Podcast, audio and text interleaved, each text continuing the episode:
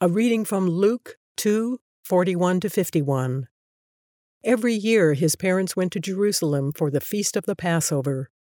When he was 12 years old, they went up to the feast according to the custom.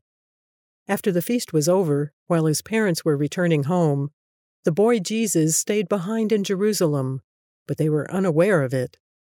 Thinking he was in their company, they traveled on for a day. Then they began looking for him among their relatives and friends. When they did not find him, they went back to Jerusalem to look for him. After three days, they found him in the temple courts, sitting among the teachers, listening to them and asking them questions.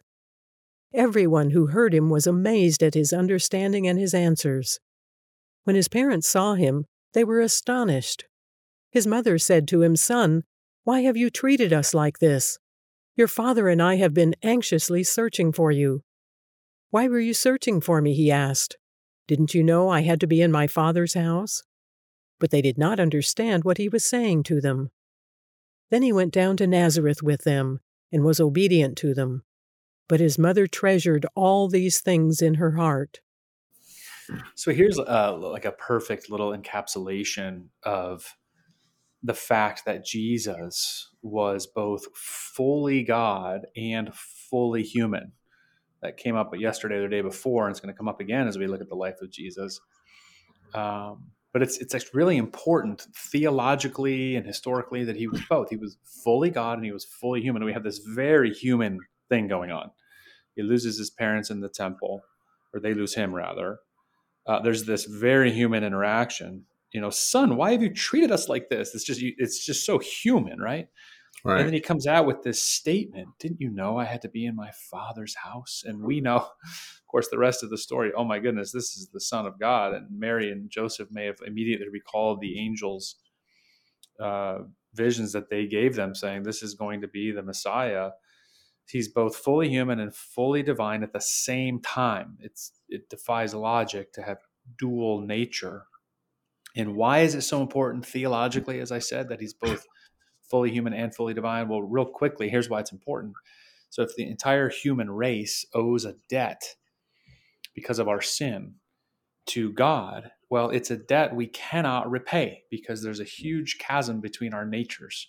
We aren't God, um, so we can't afford what God is owed yet uh, we still owe it, right? We still owe this debt from our sin. What if there was a God man, or was a representative, someone who could represent all of humanity, but who was also divine, so he can afford the price, so to speak, through through his death, then his costly blood, his precious blood, he was able to pay.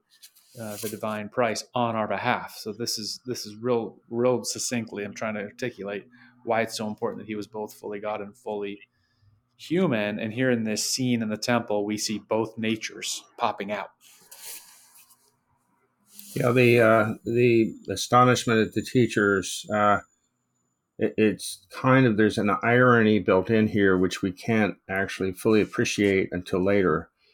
So I kind of responded to this by writing a, a story of a precocious 12 year old boy going up to Jerusalem and impressing all the teachers in the temple foreshadows a very different reaction to his later public ministry. 12 year old is no hmm. threat to the established priesthood. But it is something else altogether when a 30 year old man coming riding into Jerusalem on a donkey with crowds of people shouting, Hosanna to the Son of David, blessed is he who comes in the name of the Lord.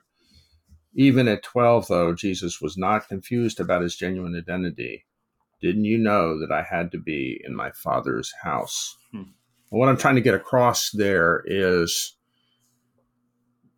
in, in storytelling, irony is one of the, the, the factors. And here, the um, priests in the temple marvel at him. You know, they pat him on the back and say, I can't believe you know all this stuff. Where did it come from? But they're not being malicious. They're really um, kind of probably patting themselves on the back and saying, man, we really train up our kids just right. But in fact, the same people, you know, 30 years later in the temple are plotting to kill him. So what's the difference? Right.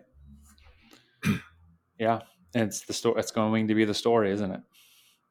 Yeah. Well, the difference is at twelve, he's no threat to them. Mm. He's a hmm. marvel. At thirty, uh, mm. their hmm. whole world is trembling. Yeah. Hmm.